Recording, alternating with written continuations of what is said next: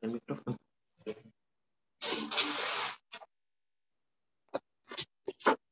Hola. Buenas noches.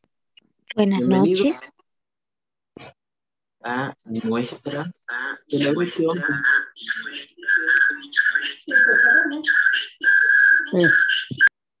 Bien. Muy bien. Es para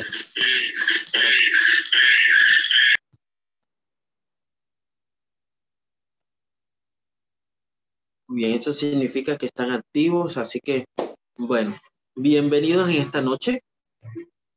La para allá mm, correspondiente al libro de Bamidbar de esta semana tiene mm, muchas cosas y estaba leyendo solamente la parte correspondiente a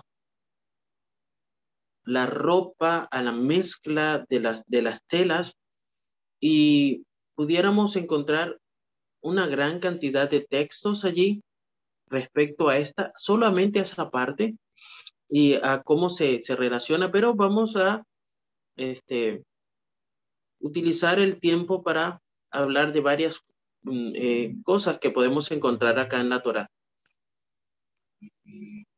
La paracha es, está entre el capítulo 21 y el capítulo 25 mm, del el libro de Devarim. Y solamente en esta parte de la Torah, encontramos en esta porción de la Torah, encontramos 74 de los 613 preceptos o misbot de la Torah se encuentran justo en esta sección de Kitexe.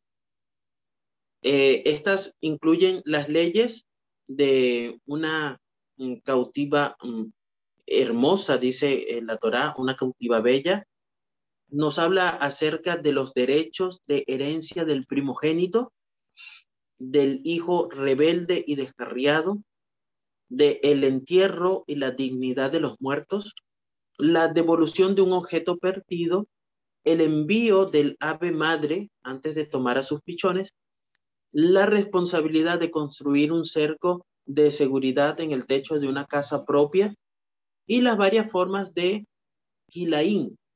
Gilaín, Kilaín es la palabra en hebreo que nos habla acerca de hacer híbridos prohibidos entre plantas o entre animales. Más adelante en nuestra Porashab también encontramos de que nos son recontados los procedimientos judiciales, es decir, las penas que se dan por aquella persona que eh, cae en adulterio, por la violación, por la seducción de una moza soltera, por un esposo que acusa falsamente a su mujer de infidelidad. Y los siguientes eh, que vamos a, ver dentro de la paracha no pueden casarse con una persona de linaje judío. ¿Sí? Un, bastardo, un... ¿ah? Del linaje no judío. Un bastardo, un varón de descendencia moabita o amonita una primera y segunda generación de edomitas o egipcios, ¿bien? Y esta sección de la Torá, por eso decimos, hay 74 cosas importantes aquí, también incluye aquellas leyes de la pureza del campamento militar, la prohibición de entregar un esclavo que se escapó, la obligación de pagar a un trabajador a tiempo y de permitir que cualquier animal o persona que trabajan para uno puedan comer mientras trabajan. La forma correcta de tratar a un deudor, la prohibición de cobrar intereses por un préstamo, las leyes de, divorcio, de donde son derivadas muchas de las leyes del matrimonio, la pena de 39 latigazos por la transgresión de la prohibición de la Torá y los procedimientos de Ibum, un matrimonio levirático. Eh, este matrimonio es de la mujer de un hermano fallecido que no tuvo hijos, o Jalixa, quitado del zapato, en el caso del que el cuñado no desee casarse con esta mujer. Y Kitexe concluye con la obligación de que recordemos lo que Amalek le hizo en el camino cuando salían de Egipto. Cuando salgas a la guerra contra tus enemigos, comienza diciendo la allá, el Señor tu Dios los entregará en tus manos. Hay una frase hebrea allí en este primer texto.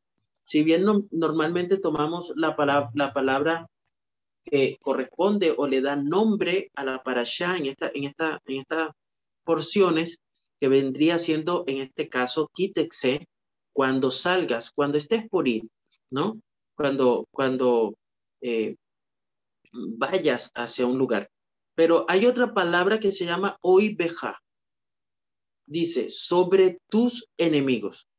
Y también se puede sentar o entender como en sentido literal de encima de tus enemigos, ¿no? En cada batalla, eh, la forma de lograr la victoria es, eh, en, en, los tiempos bíblicos, ¿verdad? En los lugares donde ellos estaban, era ganar terreno, el terreno más alto, ¿sí? Entonces, cuando nosotros hablamos de esta palabra oveja sobre tus enemigos, encima de tus enemigos, significa que debes de ponerte en un lugar lo suficientemente alto como para que tú puedas eh, estar no solamente encima de ellos, para verlos, para controlarlos, porque sabemos que era, era Adonai, era Dios quien los guiaba, era Dios quien les daba la victoria, no eran ellos. Y ellos sabían que necesitaban colocarse encima para no estar al nivel del mal, no estar al nivel de combatirlo en sus propios términos, ¿no? Eh, hay, una frase que encontré allí que dice que si una persona lucha con una persona que está sucia, que está eh, inmunda, se ensucia también, ¿no? Y esto eh, es, lo que los sabios han tratado de, de, mostrarnos, ¿no? este, de que deberíamos estar por encima de él. Primero afirmando nuestra creencia de que no hay otra existencia verdadera que no sea Dios y que nada contrario a su bondad, a su verdad, tiene un poder real sobre nosotros. Cuando nuestro ir a la guerra es como contra tus enemigos, tenemos entonces nosotros la garantía de que Dios los entregará en nuestras manos. Y fíjense que, eh, qué hecho tan interesante nos da la Torah al respecto. Cuando hablamos de ir a guerrear, de ir a pelear, vemos que muchas de las guerras sí eh, pudo haber salido un número de 50 mil personas y regresar 45 mil. Ellos tuvieron que estar allí. Cuando Moisés tuvo que levantar sus manos y Josué lo ayudó allí, también tuvieron que eh, eh, ellos participar. Pero escuchamos en la Torah muchos, muchos sitios, muchos lugares donde ellos se levantaron y, y vieron, ya están todos muertos, ya todos huyeron, ¿sí?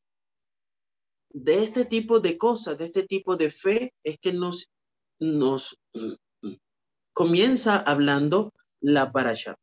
Y cuando nosotros vemos todo esto y vemos todas aquellas leyes que vienen seguida de esta, dentro de la parasha, nosotros podemos decir, bueno, para cada una de las cosas que yo te estoy enviando a enfrentar, ¿dónde estás tú?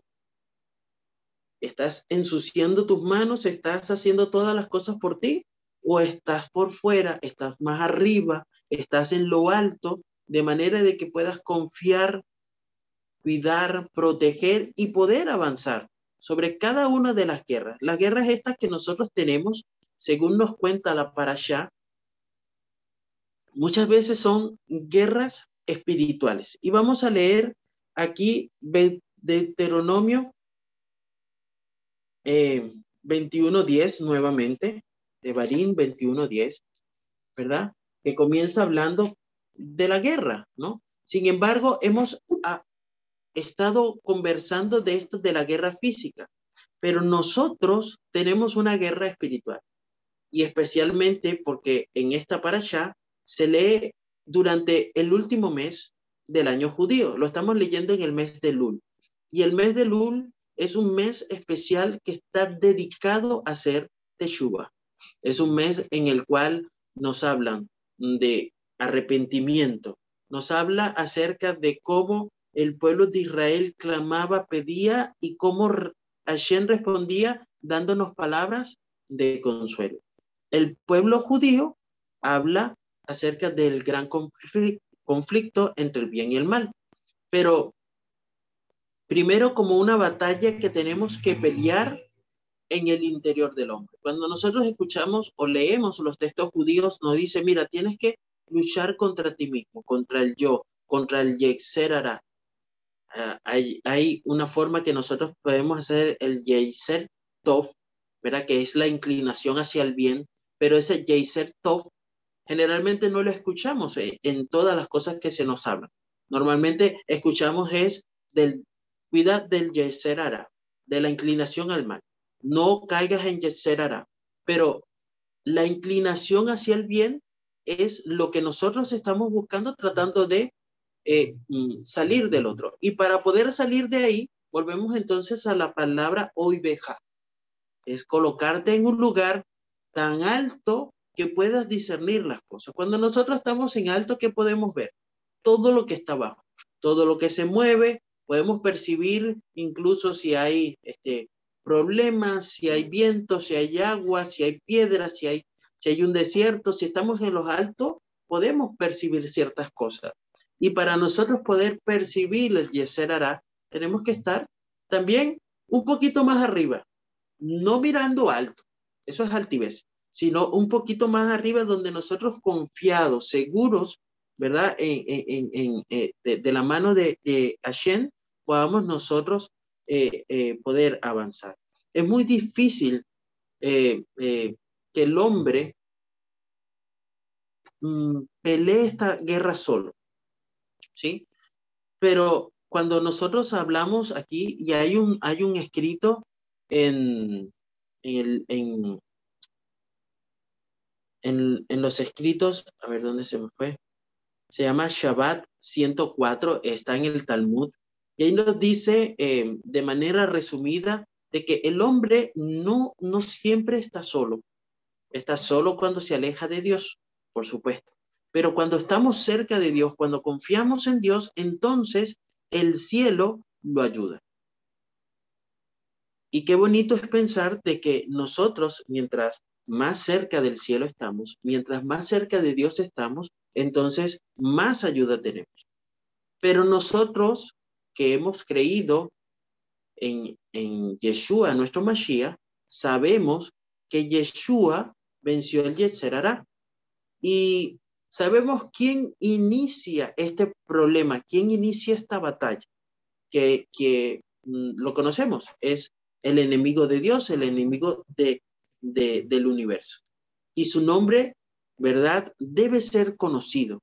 Muchas veces evitamos nombrarlo y sobre todo en la tradición judía se evita decir de que hay algo mal, de que hay alguien malo, de que hay un personaje que esté siendo o colocándose como el gran adversario que lucha contra Dios desde la creación. Evitan decir eso, pero Yeshua no solamente nos dice de que ese personaje existe y que está allí molestando, atacando, infringiendo tratando de hacernos caer, tentando, ¿verdad? Sino que también nos da el beneficio de su victoria. Nos dice, yo estoy listo para luchar por vosotros en cualquier momento. Así que es posible que nosotros podamos luchar incluso y salir con éxito del Yexer allá, con la, la ayuda de Jesús. Pero para que nosotros podamos tener eso, nosotros necesitamos experimentar la Teshuvah, arrepentimiento. Por eso la, para, la, la parasha la leemos así. Si solo aceptamos, si tú quieres salir y luchar contra el enemigo, que en este caso, en ese momento era un enemigo físico, pero nuestra lucha también es espiritual. Y si nosotros aceptamos entonces salir y luchar contra el Yexer entonces sí vamos a salir victoriosos. De la misma manera en que el pueblo de Israel salía victorioso con las con, las personas físicas. ¿Sí? El enfrentamiento físico. Nosotros también el enfrentamiento espiritual saldremos victoriosos porque Mashiach y Hashem nos lo entregará. Pero aquí el libro de Marcos, si nosotros saltamos allí hacia los escritos apostólicos, nos dicen lo siguiente. Marcos 14, 38. Aquí, eh, primero, eh, se nos dice eh, nos, eh, hablando en el contexto del texto, ¿verdad? Nosotros tenemos que estar conscientes de esta batalla para podernos sentir motivados a orar, para poder asistir a nuestra asamblea espiritual, para no, para no luchar solo, sino con nuestros hermanos que están librando la misma batalla, el mismo problema. Es por eso que Yeshua, acá en Marcos 14, 38, dice, mantente despierto y ora para que no te pongan a prueba. El espíritu está ansioso, pero la naturaleza humana es débil. Velar y orar. aquí está la clave para el éxito de esta batalla. ¿Sí? acá hay otra versión. Tengo otra versión aquí para leer el mismo texto de, de Marcos 14, 38. Y, y dice en esta versión, velad y orad para que no entréis en tentación. En verdad, el espíritu está pronto, pero la carne es débil. ¿No? Velad y orad. Y el texto que encontramos en la, en la Biblia, eh, eh, en inglés es Common Jews Bible, ¿no? Eh, Biblia común judía, e, es la, una de las traducciones más cerca al hebreo.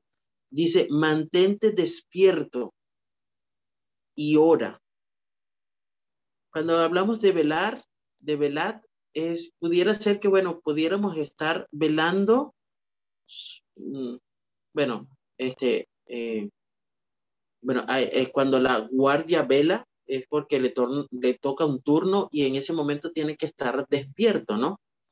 Pero aquí dice, mantente despierto y ora para que no te pongan a prueba. Y aquí dice, para que no entréis en tentación. No sé si se, se nota allí algo diferente en el texto, ¿no? Pero eh, velar, orar, y ahí está la clave del éxito, ¿no? Para que podamos salir con éxito en esta batalla.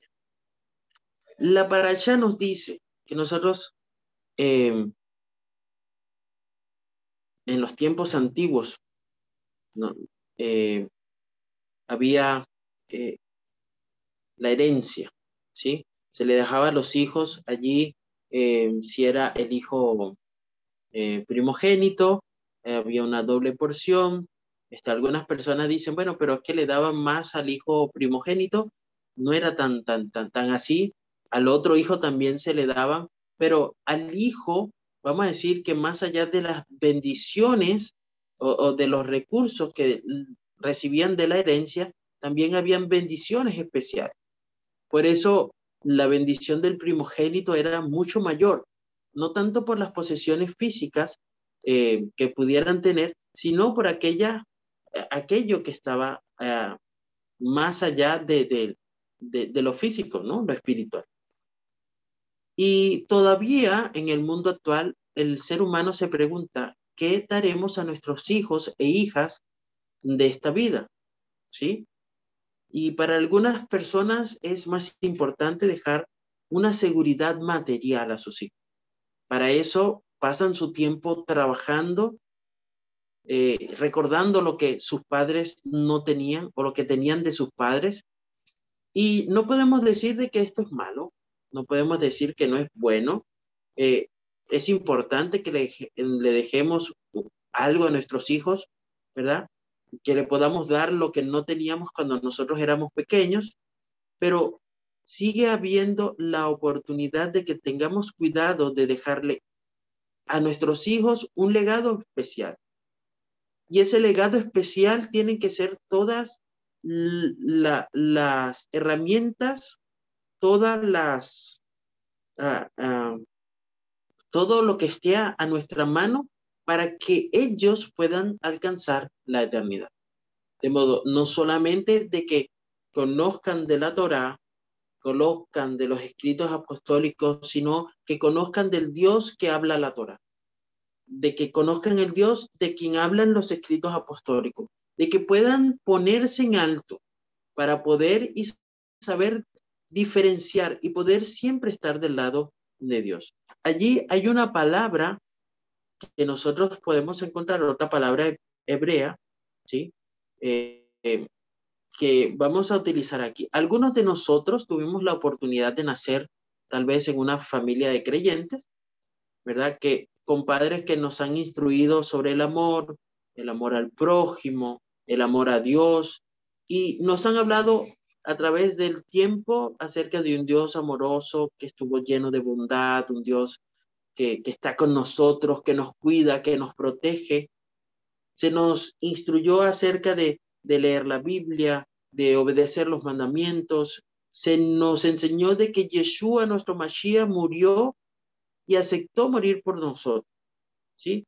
Ese es sin duda el, legado que nosotros podemos decir más valioso que hemos recibido y que a su vez pudiéramos nosotros traspasar como herencia, ¿verdad?, hacia nuestros hijos. Hay una palabra en la tradición judía que se, que se llama Behaya, ¿sí? Que comienza nuestro verso, ¿no? Indica eh, que, es, eh, que hay sinja o, alegría, ¿no?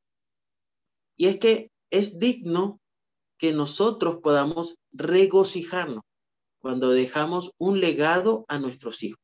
Si vemos allí en eh, eh, este es, eh, vendría siendo pues la posesión intangible más valiosa que puede tener el ser humano. Bien. la paracha nos continúa hablando acerca de la porción del, del, hijo primogénito, pero ya comentamos más o menos allí, ¿verdad? Que eh, la palabra primogénito, que en, en, hebreos eh, se escribe Bejor, ¿sí? Son tres letras. La Bed es la Kaf y es la Resh. Esas tres letras dan un valor de 220. Es decir, da eh, 222 es el número. Y este número eh, mm, nos indica, ¿verdad? Que si lo vemos, eh, la primera letra es un 2, la segunda letra es un 20 y la tercera letra vale 200. Va subiendo o duplicando exponencialmente, ¿sí? Se duplica su valor a partir del anterior y eso nos dice o explica la tradición judía el por qué este nombre es eh, Bejar, ¿verdad? Es la, la palabra más eh, completa para identificar la herencia que puede recibir una persona. Recibe doble, ¿sí? Ahora, esta parte es muy fácil de, de entender, saber, bueno, que era el primogénito, salió primero, tiene todas estas actitudes, va a ser el que eh, va a, llevar eh, la, las costumbres y, muchas otras cosas y la administración de lo que tiene el, eh, su padre, ¿no? Que le está dejando en herencia.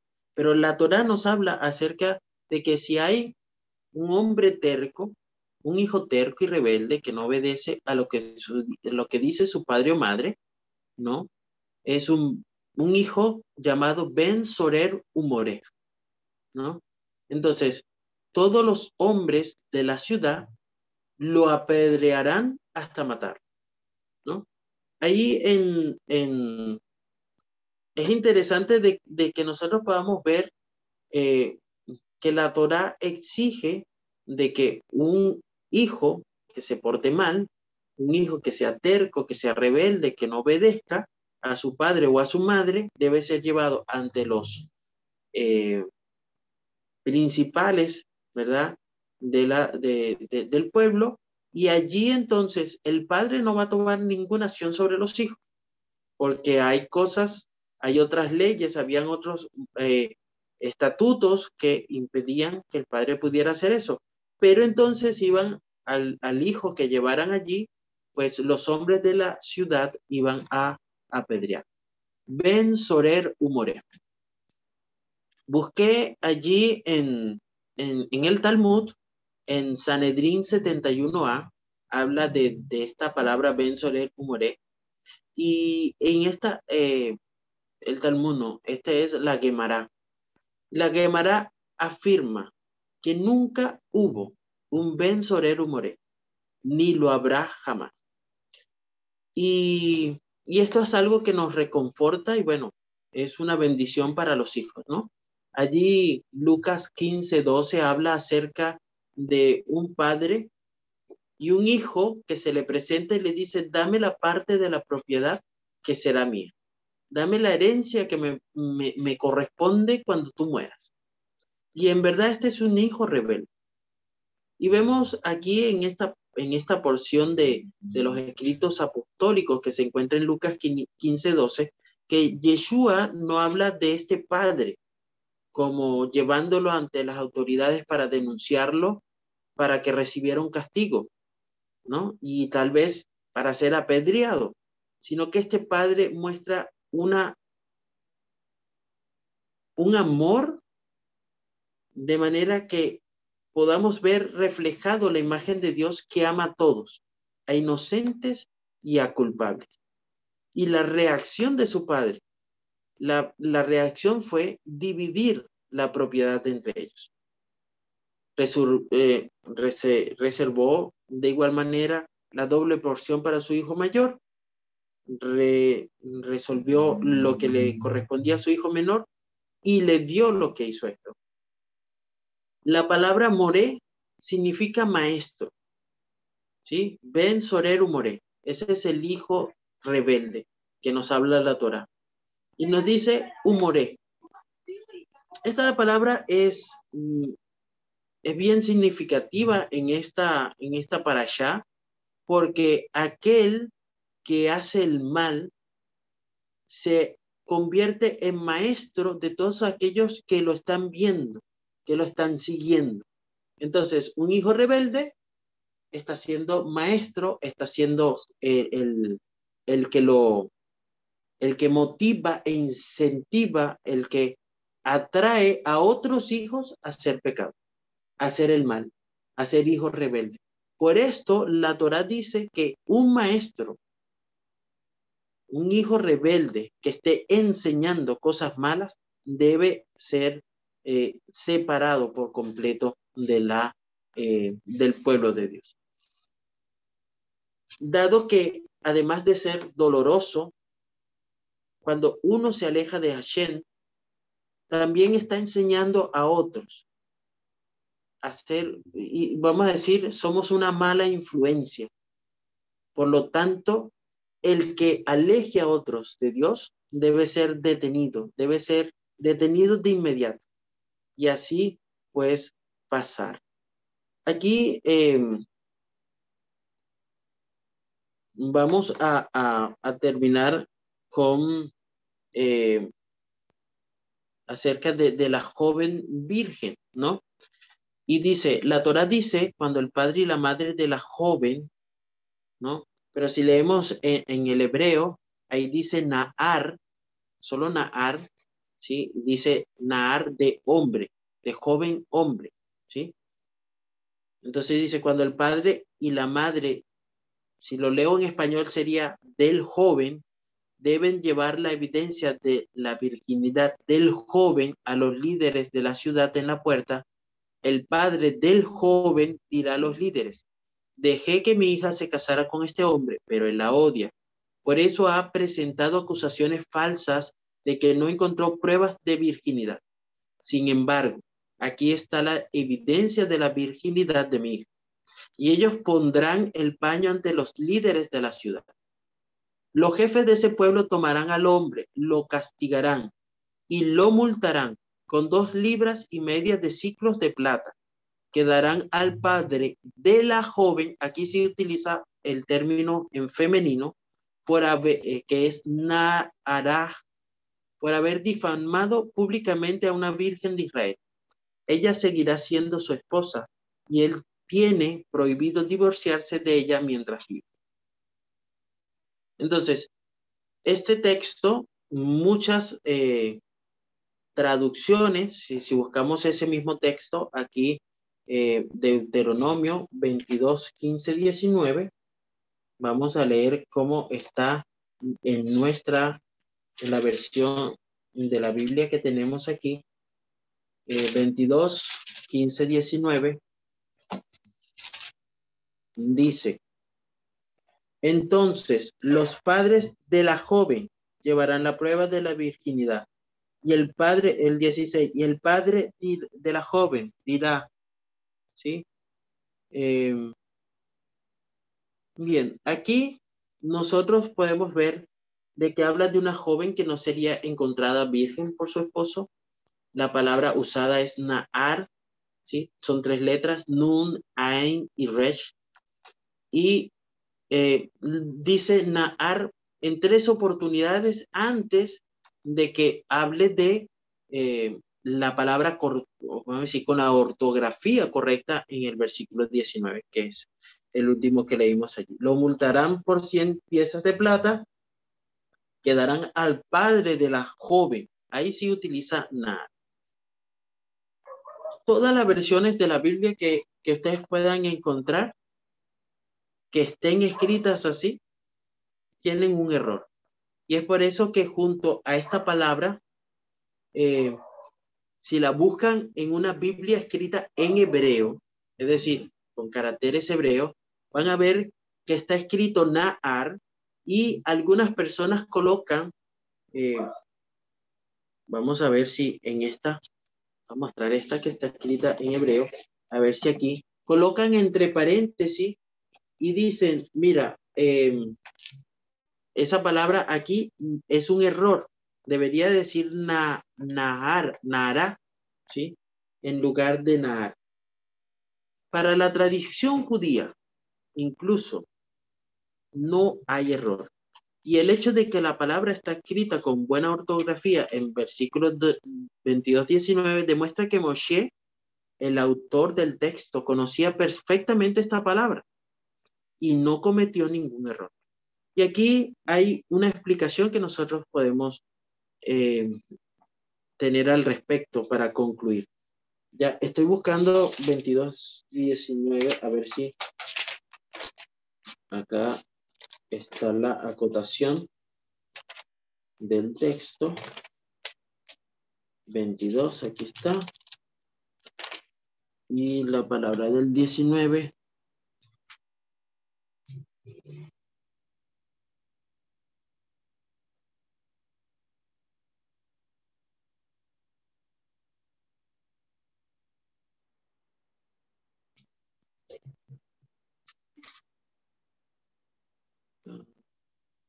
Bueno, aquí no está escrita con, la acotación. Las letras son muy pequeñas para mí para ver el, texto acá. no, se ve aquí. Em, bien. El, bueno, eh, el 19 está, está bien escrita, perdón. Es el 10, en el 16 y en el 15, que está mal escrito allí. Pero igual está allí la descripción. Eh, mm, el hombre que calumnia a su esposa porque le falta la virginidad, le está acusando de estar en las calles como un hombre, haciendo lo que quiera, como un jovencito, y no como una nara, una jovencita cuyo, lugar en, en esa época de, del pueblo hebreo era estar en su casa. Entonces, cuando una persona hace esto, está acusando a su padre de no darle una educación y supervisión adecuada. Cuando la persona está haciendo esto, le está diciendo, mira, papá, usted no estuvo aquí con, con, con, las reglas bien puestas acá en esta casa, usted no jugó un papel activo en, la educación y supervisión adecuada de su hijo, ¿no? Y por eso es quien eh, es el padre quien debe de tener un papel activo en la defensa, porque no solamente están eh, diciendo que, que la joven estaba por allí, sino que era culpa de la educación de su padre. Pero cuando se establece entonces que un marido haya hecho una acusación falsa, se le impone una multa de 100 ciclos de plata que debe devolver o entregar al padre, en efecto, quien crió a su hija para que se comporte exactamente como corresponde a una joven israelita. Y la conclusión es que es importante que nosotros confiemos en el texto de la Biblia, tal cual está, a pesar de que algunos encuentren errores. Y, es interesante porque nos acostumbramos a leer textos de la Torah y atribuimos de que ese es el concepto. Ahí no puede haber, no puede decir joven allí. Si lo leemos, ¿no? No sería este, correcto. Pero cuando nosotros vemos todas las implicaciones que los actos de los hijos tienen sobre los padres, con los cuales ellos deberían entonces llevar a esa joven incluso, ¿verdad? También presentarse ante una autoridad para que sea apedreada pero el amor de un padre va más allá. Por amor va a educarlos, va a, hacer, a tener un papel activo en su educación, en su supervisión adecuada. Y cuando nosotros vemos entonces esto y lo comparamos con Yeshua, quien no es nuestro modelo, nuestro Padre celestial, vemos que todos los actos son para enseñarnos, para protegernos, para educarnos, para supervisarnos, para mantenernos de manera de que podamos pertenecer a una nación donde cada uno de los que participa son santos. Cuando, cuando nosotros pensamos en la nueva ciudad, en Jerusalén, cuando pensamos en esa ciudad o ese sitio donde el pueblo de Israel iba a entrar, estábamos pensando de que era una, una nación, que, un, un espacio de tierra que iba a ser santa. Por lo tanto, todo lo que estaba allí era bueno. Pero las personas que iban a estar en ese lugar debían de tener la misma condición. Debían estar a cuentas con Dios, debían estar claros, debían de seguir sus principios. Por lo tanto, si nosotros queremos dirigirnos, queremos avanzar, queremos entrar a la nueva Jerusalén, estamos por decir esa frase preciosa. Y el año nuevo, el año que viene, nos veremos dónde? En la nueva Jerusalén. Nos veremos allí pero para entrar allí debemos dejarnos por nuestro Padre este, supervisar, eh, corregir, eh, educar, de manera de que estemos este, para que Él nos pueda defender ¿sí? de cualquier acusación falsa que haya en nuestra contra. Que Hashem los bendiga y les guarde en esta noche de Shabbat, que tengan un Shabbat Shalom.